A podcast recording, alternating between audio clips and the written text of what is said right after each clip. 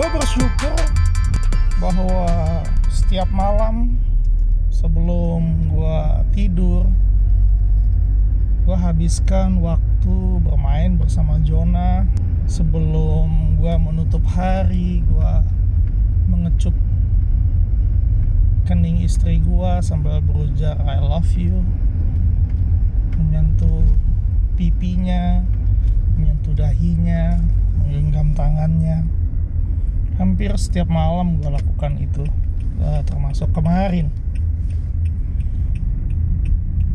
Dan kalau kemarin menjadi hari terakhir gue melakukan itu semua kepada istri gue kepada anak gue nah, gue nggak menyesal. Itu sesuatu yang istimewa yang akan gue simpan sampai gue terakhir menutup mata. Mungkin bukan hari yang spesial tapi sesuatu yang pantas untuk dikenang makanya gue bersyukur sekali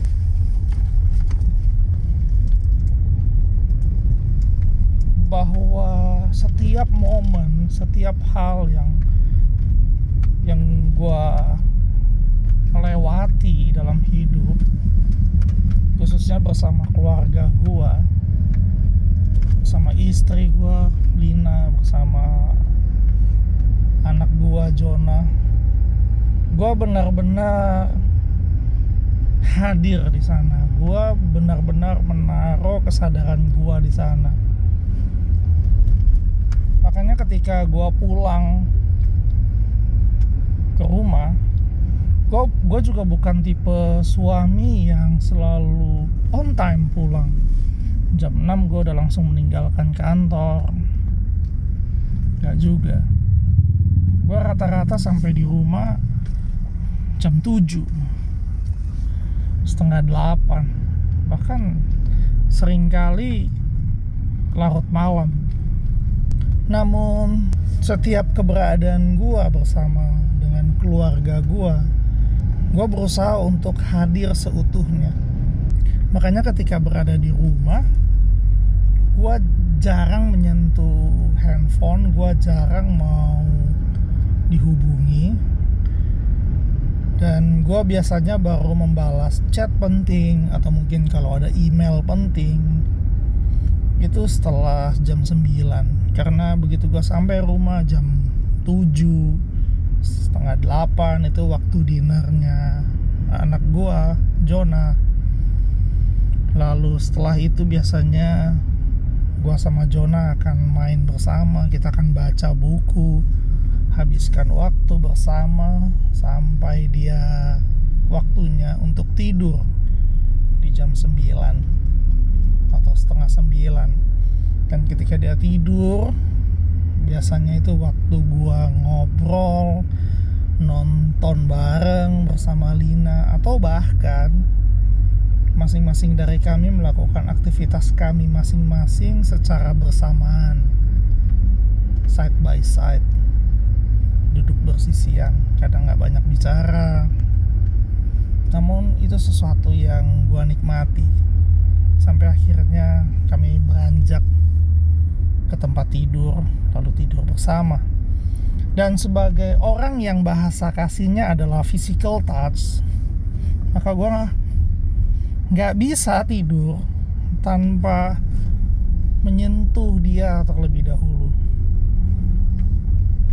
Entah kakinya entah entah entah menggenggam tangannya membelai rambutnya. Bahkan di saat ketika kami sedang berantem atau bertengkar gue nggak bisa tahan untuk nggak menyentuh dia. Makanya self isolation seperti saat ini itu sebenarnya menyiksa buat orang-orang seperti gua yang bahasa kasihnya adalah physical touch. Gue langsung bisa relate bahwa betapa berharganya sebenarnya sebuah kecupan sederhana di kening atau di pipi. Ketika lu nggak bisa lakukan itu hal yang paling memberatkan ketika lu self distancing itu adalah lu nggak bisa menyentuh orang-orang yang lu kasihi dengan bebas. Jadi gimana ini bermula adalah ketika di kantor ada satu karyawan kami yang hasil swab testnya menunjukkan gejala positif Padahal sebenarnya kondisi tubuhnya atau kesehatannya itu tanpa gejala, jadi nggak ada batuk, pilek. Justru di lantai tersebut di departemen tersebut ada orang yang dengan gejala, ada demam tinggi, tapi hasil swabnya malah negatif. Nah begitu dapat satu orang hasilnya positif, kita langsung semuanya WFH, kantor semua karyawan dipulangkan dan gua kebetulan gua adalah orang yang berinteraksi dengan dia terakhir ketika masih bekerja. Jadi setelah mencari informasi akhirnya gue putuskan untuk mengisolasi diri secara mandiri sebelum gue melakukan tes sampai gue mendapatkan hasil tesnya dan di sinilah gue berada. Gue baru balik ngambil pakaian di rumah di apartemen. Dan ini gue dalam perjalanan kembali ke kantor. Gue self isolation di kantor. Besok adalah jadwal gue untuk melakukan swab test dan hasilnya bisa keluar lusa uh, eh, gue sih nggak ada gejala saat ini nggak ada demam nggak ada batuk sesak nafas juga kayaknya enggak ya pilek juga nggak ada. Jadi gue sebenarnya cukup yakin lah gue negatif. Tapi untuk berjaga-jaga gue inisiatif untuk melakukan tes swab mandiri.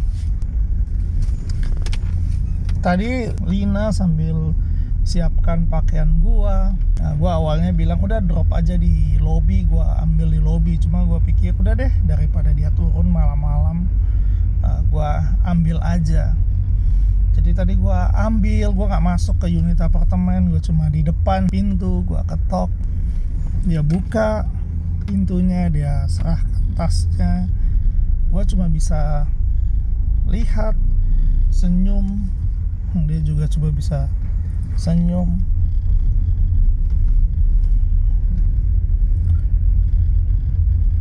dan kami berdoa lewat telepon, lewat video call bahwa Tuhan akan pimpin, tutup bungkus dan jagai keluarga kami apa pun yang terjadi.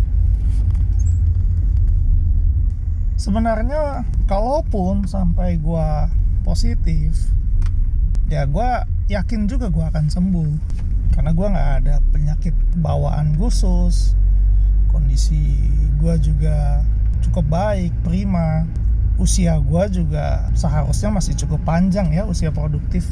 Tapi kerepotan yang harus dilalui perasaan-perasaan yang harus dirasakan ini sebenarnya bisa menguras energi kita kalau kita tidak dapat bersikap atau bereaksi secara tepat.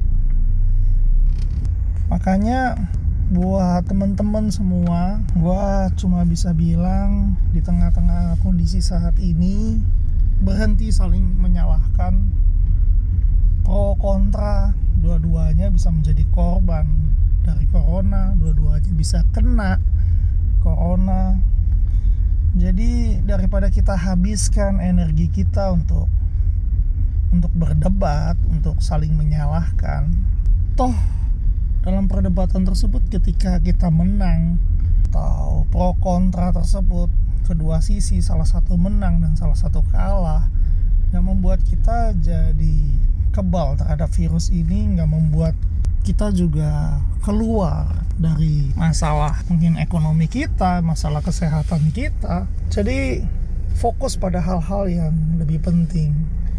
Dan gue mau bilang fokus untuk hal-hal yang berharga, yang bernilai, yang berarti buat hidup kita, keluarga kita, teman-teman kita, Karena ketika itu hilang, kita baru menyadari betapa berharganya semua itu.